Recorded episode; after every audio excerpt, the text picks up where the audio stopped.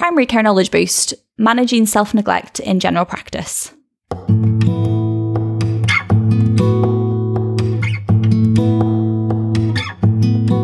Hello, and welcome back to Primary Care Knowledge Boost.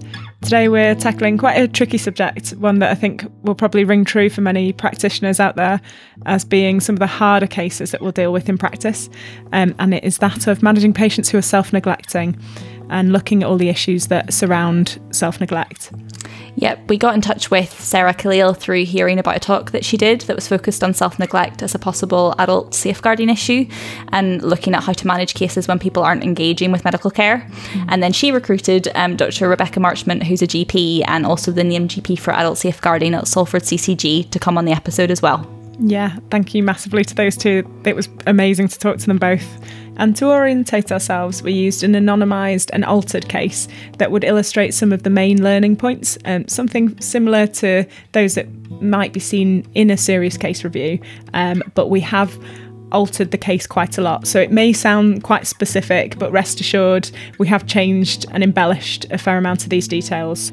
So we'll be back at the end to talk through our learning points, and we hope you find the episode as useful as we did you'd both like to introduce yourself and then tell us a bit about your background as well, in particular how you got involved with safeguarding. Okay, so my name's Rebecca Marchman. I am a salaried GP um, and I am also the um, name GP for adult safeguarding at Salford CCG. I got involved in safeguarding really as um, an interest that I've had from medical student days, really. Um, it's something that I've found is particularly challenging for clinicians. It's something that comes up pretty much on a day to day basis, but can be very time consuming and difficult to manage when it does happen. So that was my interest from it. My name's Sarah Khalil. My initial career began in nursing and health visiting many years ago, and then I specialised in the field of domestic violence and later began to lead in adult safeguarding. So I've been working as the designated nurse for adult safeguarding for Manchester CCG um, for at least eight years now, mm-hmm. and I've specialised in adult safeguarding because I'm really passionate about making people feel safer and making sure that our systems and processes work so that adults can actually feel safe. Yeah, perfect. And so, just to kind of orientate the listeners, uh, we're talking about the thorny issue of self neglect and non attendance for adult patients in primary care. Um, so, as part of this, we'll be talking about safeguarding and assessing capacity. Uh, but to start, why are these issues important? Well, across Greater Manchester, the CCG safeguarding teams became more and more aware of safeguarding adult or domestic homicide reviews, where the adult had often missed so many appointments or they hadn't been seen by a health professional for some time, despite having underlying needs. And in some of these cases, the cause was due to self neglect, hmm. which hadn't been recognised as a safeguarding issue. So, one of the responses to this in Manchester was we delivered self neglect and mental capacity training. We also wrote some guidance for managing the non attendance of adults. And this was to equip GPs with the knowledge that they needed if they had concerns about a patient so they knew what to do and how to escalate cases. Which, which case reviews did you say? Was it um, safeguarding adult reviews yeah. and domestic homicide reviews. Ah, domestic homicide. Okay. Two types of statutory reviews, yeah. Gosh. Um, so when we were preparing for this episode, um, and we've come up with an anonymised and altered case, um, just to highlight some of the learning points that are important to talk through with regards to self neglect and safeguarding issues. So I'm going to be the narrator for this episode. Um, so you'll probably be sick of my voice by the end of this. Um, so, Mr. Smith um, suffered an acquired brain injury following a diving accident um, quite a few years ago. And we pick up his case when he is in the position where he's living on his own and getting support for various activities, including personal care. He's reluctant to receive support and often quite verbally aggressive towards all healthcare staff. So we start at the point where his carer has made contact with his social worker to explain that they're struggling to provide the level of care that's appropriate for him. And several months later, one of the carers calls the GP and social worker because they've noticed that Mr. Smith has a sore shoulder um, that came on after a bit of an awkward sleep in his chair, but he's refusing to call for help about it. And the carer also reminds him at the same time about the fact that they're struggling in general to provide care for Mr. Smith. So the GP makes arrangements for a letter to be sent um, out to Mr. Smith asking him to contact the surgery if he needs assistance. Yeah. So um, we thought we'd stop the case at that point, and as this is a talk about capacity and safeguarding, um, but also remembering that throughout our training, um, we're always taught to respect patient autonomy. Um, do you think it was appropriate for the GP to have sent a letter to the patient that um, essentially assumed he had capacity? Well, in the majority of patients, we can usually presume they have capacity. However, the Mental Capacity Act says that we shouldn't assume capacity if the person's behaviour or their circumstances raise doubt as to whether they can make a decision. Mr. Smith's circumstances were that he had a history of acquired brain injury, his medical and care needs were no longer being met, and other professionals were concerned for his welfare. He hadn't been seen by a GP for over three years, and so really should have been assessed to see if he was able to make the decision to refuse support. So, no, in this case, it wasn't appropriate to assume he had capacity. Okay, because it's just been too long, there was too many factors in his case. Yeah, there were too many issues around his circumstances. He needs to be assessed to see could he actually make this decision. When we're thinking about it, it's a good point to kind of stop and actually think what what do we mean when we talk about capacity? Um, the Mental Capacity Act really talks about um, a two stage test that we should be applying when we're assessing if somebody has capacity or not. So, the first stage is identifying whether this patient may have, and it's strange wording they use, but it's, they say, an impairment of the mind or brain. Um, and that can vary. So that could be, uh, for example, as Sarah mentioned in this case, an acquired brain injury. It could be a stroke. It could be dementia. It could be somebody's confused due to sepsis. So there's lots of reasons why someone may have an impairment of the, of the mind or brain. And then the next step becomes, is that causing the person to be unable to make the decision for themselves. And in order for them for us to be confident they have capacity, there's four key points we have to look for. So we have to be sure that the patient is understanding the information that we're giving to them. We have to be confident that they can retain that information long enough so that they can make a decision the person has to be able to weigh up the information that's given to them, so the pros and the cons, and then they need to be able to communicate that decision back to us. And if they can do those four steps, then the person does have capacity. But if at any point the person is not able to complete one of those steps, the patient lacks capacity. It's quite interesting about the um, the retention that they only have to retain the information to be able to make the decision. They don't necessarily need to retain the information long term. Absolutely, because I think the, it's important to recognise that actually the information doesn't have to be retained for a very long period of time. It's only long enough to, for that person to then be able to make the decision. So we're not expecting people to remember things months or years down the line, but they do need to be able to retain it long enough that they can weigh that information up in their brain and say, is this the right thing for me or not? And then communicate that response back. So there's different types of capacity. Um, can you talk to us about that? So we know from looking at our notes that there's one called decisional and executive capacity. Can you talk us through a bit about those? When we assess capacity, we need to think of it in two terms. One is whether or not they don't just say the decision. So they might be able to clearly express the decision, which means they've got decisional capacity. However, can they actually execute or carry out that decision? So mm. when we're talking about that, we're talking about executive capacity, like execute. So in other words, it's not just important to consider what people say, but to observe what they do.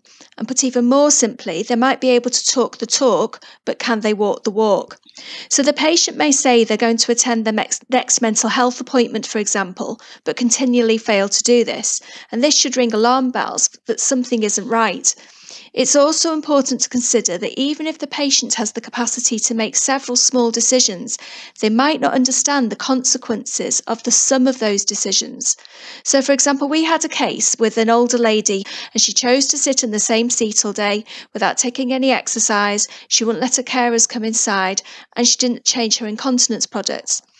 The agency working with her didn't assess her understanding of what could be the eventual outcome of the combination of these decisions, even mm. though her mental health was deteriorating. By the time she was admitted to hospital, it was too late and she actually died of septicemia. So it's really important when we assess capacity, not just to think about whether somebody sounds like they're making a decision, but to think can they actually execute it? Do they understand the consequence of the, some of, of smaller decisions? And can they walk the walk, just not just talk the talk? Yeah, that's really, really useful. I'm thinking of loads of different cases where actually that's made, you know, when something doesn't sit right, you're like, well, you have got capacity, but yeah. But have you? Yeah. And it's going that little bit deeper. Yeah, exactly. Yeah, definitely. Sometimes you might need to assess somebody over a period of time rather than just doing a one shot look at somebody's capacity. You might have to revisit and get to know that person. Yeah. And especially there are people who at certain times of the day might be better than than other times of the day. So it's about considering you know, do I go in an evening? Do I go in the morning? Am I better going when there's a carer there? Are they more responsive when there's someone else there? And as you rightly said, we look at fluctuating capacity as well. So it's about trying to maximize being able to assess that patient. What's going to give this person the best opportunity to be able to make the decision for themselves? Yeah. You're right. That's what I was just thinking. I was thinking that it was our responsibility, like you said, to make sure that we're giving that patient the best chance of, of showing their capacity.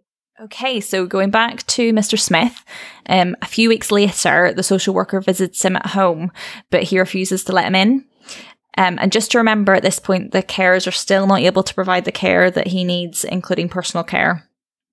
So after the social worker's been out to visit, they ring the GP to request a mental health assessment to determine whether or not Mr. Smith's behaviours are due to a mental health condition.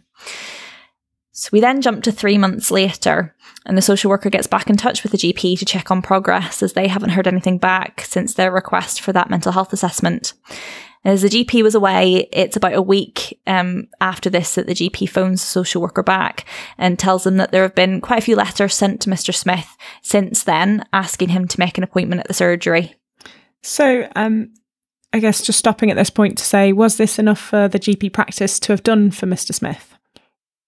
Because the GP knew that uh, Mr. Smith had an acquired brain injury, acquired brain injuries make people more likely to have care and support needs. So the housing staff and the social worker had seen Mr. Smith and they were concerned about him and they'd raised these concerns with the GP. This indicated he did need to be followed up. And the GP practice had only sent letters to Mr. Smith asking him to make an appointment.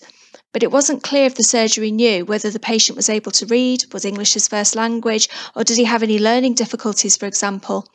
No other methods of making contact were attempted. So, for a patient who's known not to be engaging with services anyway, there wasn't really enough effort put in to determine that he no longer needed support. For example, they could have considered a phone call, they could have offered a home visit or a joint visit with staff who already knew him, and then he might, be, might have been more likely to engage with the GP. Yeah, that's a really good point about um, not just relying on letters. So, um, going back to Mr. Smith, the, the GP arranges to go out to visit him, um, but wants someone that knows Mr. Smith's case to be there at the same time, which takes a few weeks to organise.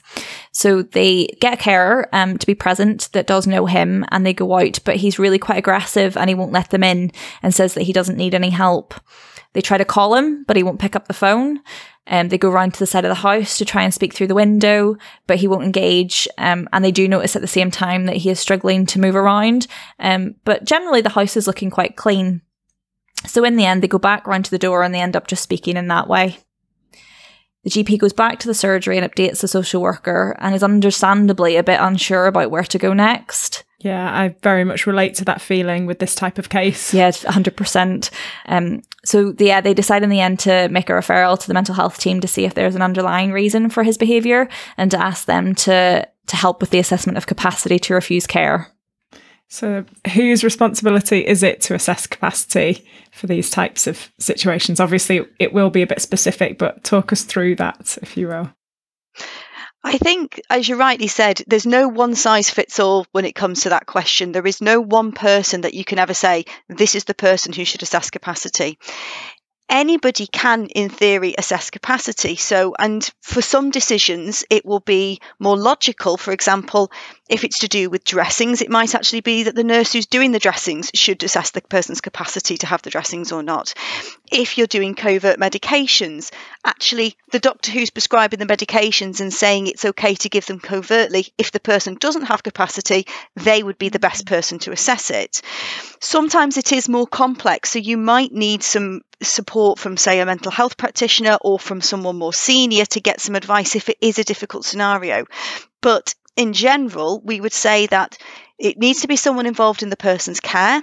And generally, it's somebody who's going to be instigating the treatment if the person is found to lack capacity after the end of the assessment. Mm. That's really useful. And I use the word treatment, but actually that is a, there's a broader context to that. You know, we are talking about care as well. So if we're looking at where someone's going to give care, if they're going to a residential home or if they're going to have carers coming in, actually, although we use the word treatment, it can be any aspect of the person's health or well-being. And in that case, actually, it might be a social worker that's the better person to mm-hmm. assess that because they know more about the packages of care or the placements that are available for that patient sometimes we've been involved in ones where it's been about assessing a patient's capacity, uh, about decisions about their will, and it should really be to do with the people involved in in the will, like the solicitors and things. They they have people specifically for that.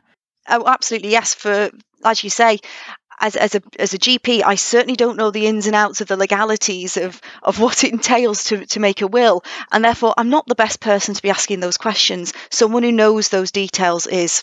Yeah, so it really is the responsibility of everybody to learn about capacity and capacity assessments and how to do them properly, really.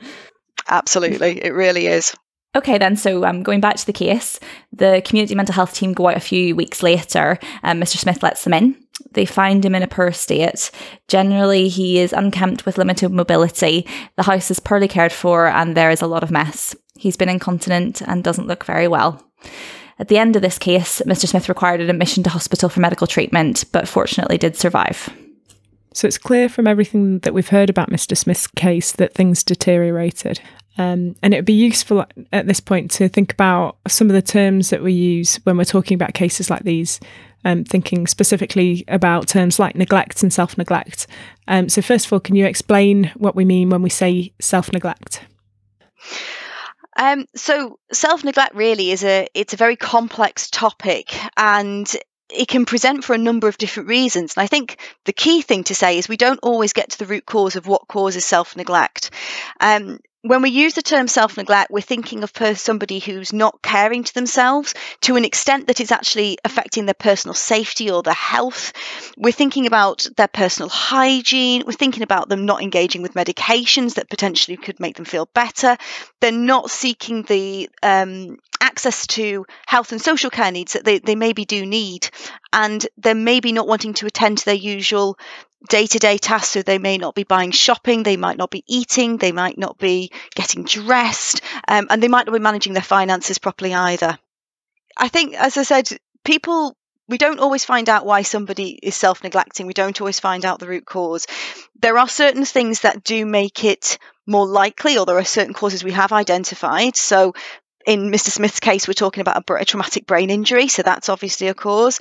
Um, we look at dementia. We look at also physical illness. So if somebody's got a physical illness that's draining them of their attention span, or if they're finding that it's affecting their capability in their day-to-day life, they might self-neglect.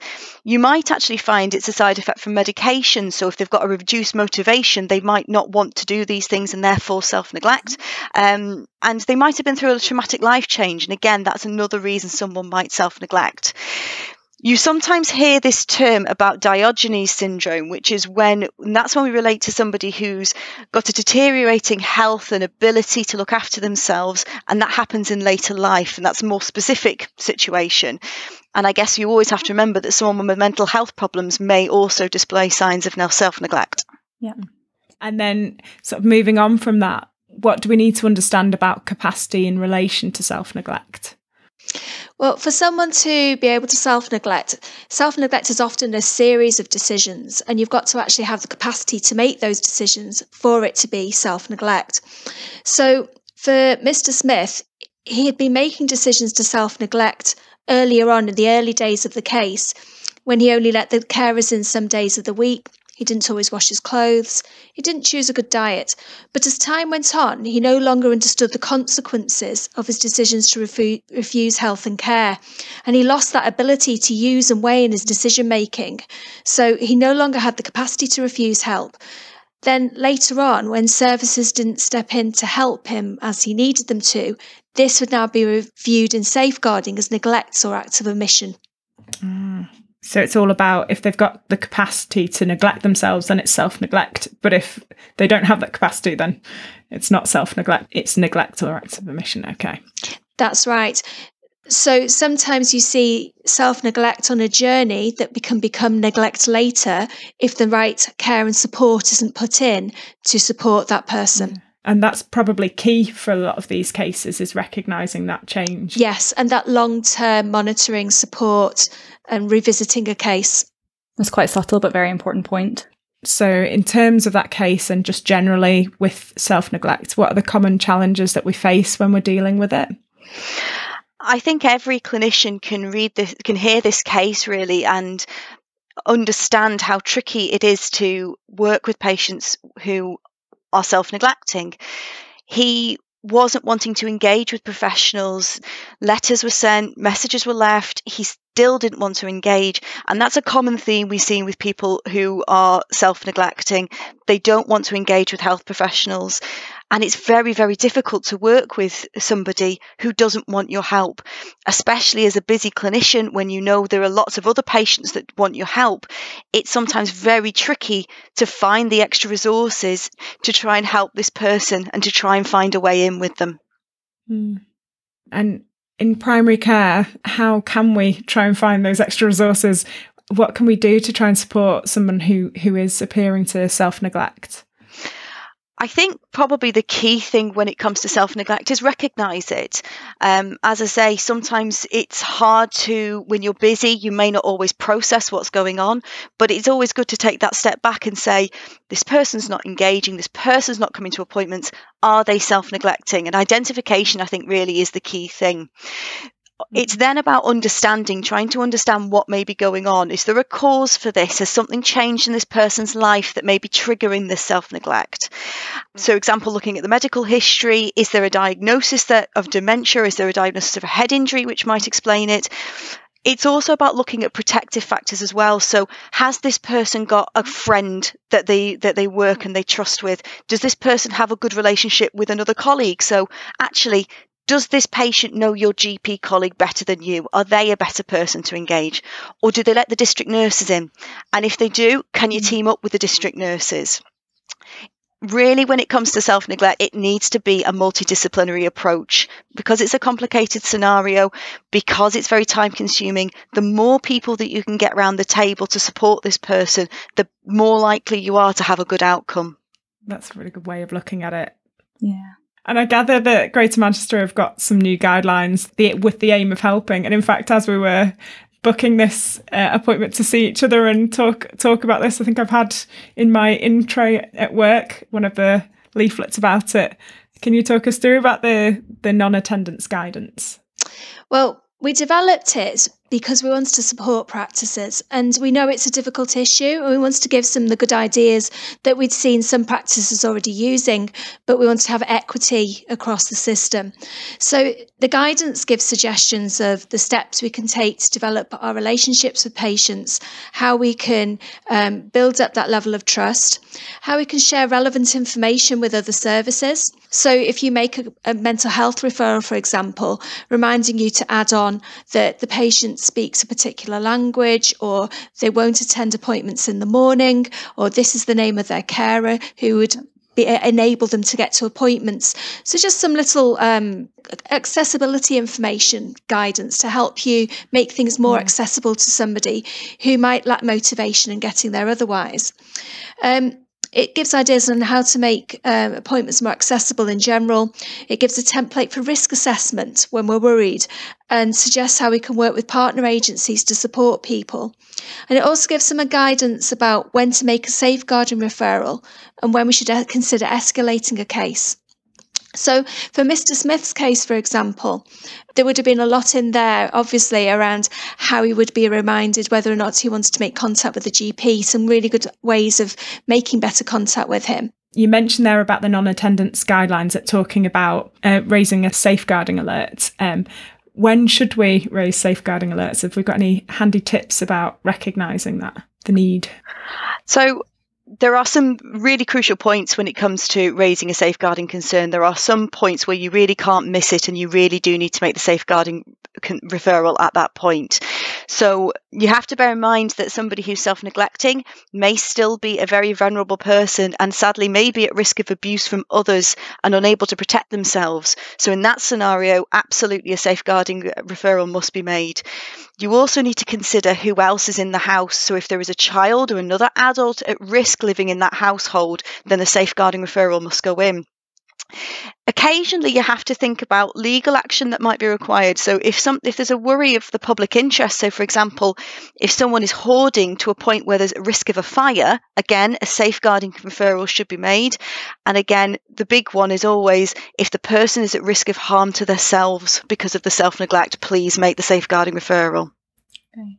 I think something that commonly comes up is is the confusion over um, am I supposed to do an adult safeguarding referral? Am I supposed to do a social services referral? Who am I supposed to tell? Is there any advice or guidance around what we're supposed to choose to do? I think it depends on the severity of the scenario and the element of risk that's involved. So, for any of the situations I mentioned before, there's a high level of risk and the risk is imminent and immediate. In those situations, absolutely it must be a safeguarding referral.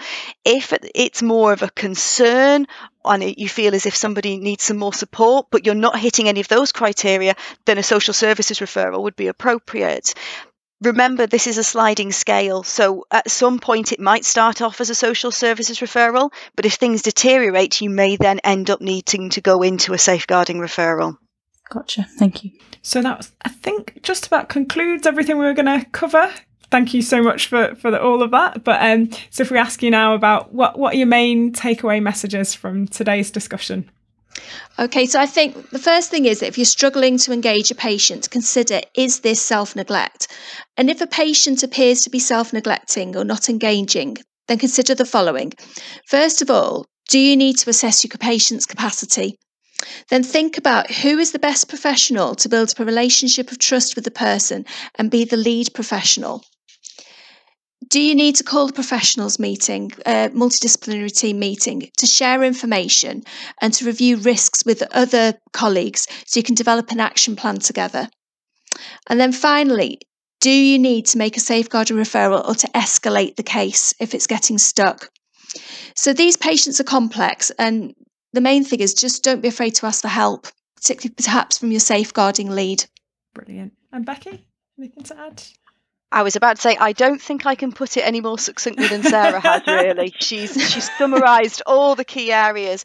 I suppose uh, I would merely say to clinicians that we understand that these patients are difficult to manage. We understand it can be frustrating when you're trying to engage with a patient and it's not working how you want it to. I guess I would encourage anybody who's sitting there thinking now, oh, what do I do with this patient? What more can I do now? Think about a safeguarding referral. Think about getting someone else involved to get help. Yeah, perfect. And it's really helpful going through because actually understanding the language that we're using and where people fall into, they're quite soft diagnoses. um, so that's really, really helpful. Thank you so much, both of you. That's okay. Yeah, it's been great. Thank you. Okay. I think that was so useful to speak to Becky and, and Sarah today. Um, I think a lot of things have been clarified in my mind that maybe seem obvious, but just kind of clicked together um, during mm. the episode. Um, what did you take away, Sarah? Yeah, I don't remember ever getting any formal teaching on this subject, actually. No. So many points where it's lightning bolt moments, like I'd mentioned about the whole thing of when does self neglect become neglect, and the whole thing yeah. of, well, it's just when somebody doesn't have capacity anymore to look after their own he- healthcare. So, yeah, that really hit home for me in terms of a really useful way of looking at it. Just kind of understanding the definitions But yeah, it was nice to cover that and about executive capacity and decisional capacity. Yeah. That can you talk? You can talk the talk, but can you walk the walk? And that's often a problem. It is often a problem. Yeah, they're real crux of the case, aren't they? They are, and like the um the, the bits about um the sum of decisions Mm. being important, not just the individual decisions, because like you said, that again can be the real crux of some really difficult cases, and and that's the issue. Yeah. And also what you say the the self neglect, neglect, and also differentiating the when to refer to safeguarding and when to refer to social services, that element of risk assessment that I just don't think's ever really, again, clicked with me. And what else have I got written down here? Oh, the bit about it's important to optimize um, the patient's ability to be able to make, show the, in the best way their decision making ability. Um, I think it's really important. So the, um, like Becky said, you know, going with somebody who they trust and going at an appropriate time of day when they're um, going to be at their best self, things like that are really important to make sure that are kind of brought in. Yeah, that was really nice. That how to manage well section. Yeah. I, th- I thought that was really useful just to kind of treat it as a stepwise type of approach so that it's just so much more of a framework put on all of these quite tricky, messy situations. Yeah. So, like, first of all, diagnose it, recognize self neglect, why it's a problem, and why are they self neglecting? And then, yeah, all those protective factors, like you mentioned. That's it's just so many things that people with practical minds can kind of think about. And it's all that kind of the softer skills of general practice that can make such a huge difference to successfully managing patients Yeah. um, after we'd kind of finished and we were talking a little bit, uh, Becky said there at the end that there are often cases where it's been so tricky for so long and and dealing with them can be really demoralizing or really difficult and it can kind of take a lot of emotional energy from you Yeah. um so having that backup and kind of recognizing you know if you are if you are at a point where you're saying oh uh, what can i do now that yeah make it mdt that's when to do the the safeguarding referrals if you haven't already those types of things it's, that was really useful Yeah. No, I think there was lots of very helpful and actually practical tips in that episode. Yeah. Yeah, for sure. Um, so if you want to get in touch with us, there's a couple of ways that you can do that. Um, you can send us an email and our email address is primarycarepodcasts at gmail.com. And we also have um, Twitter. And if you want to um, have a chat with us on there or send us some feedback, our handle is at PCKB podcast. and our survey is as a link in the episode description and thank you for everyone who completes those that's really lovely It is great till next time on Primary Care Knowledge Boost.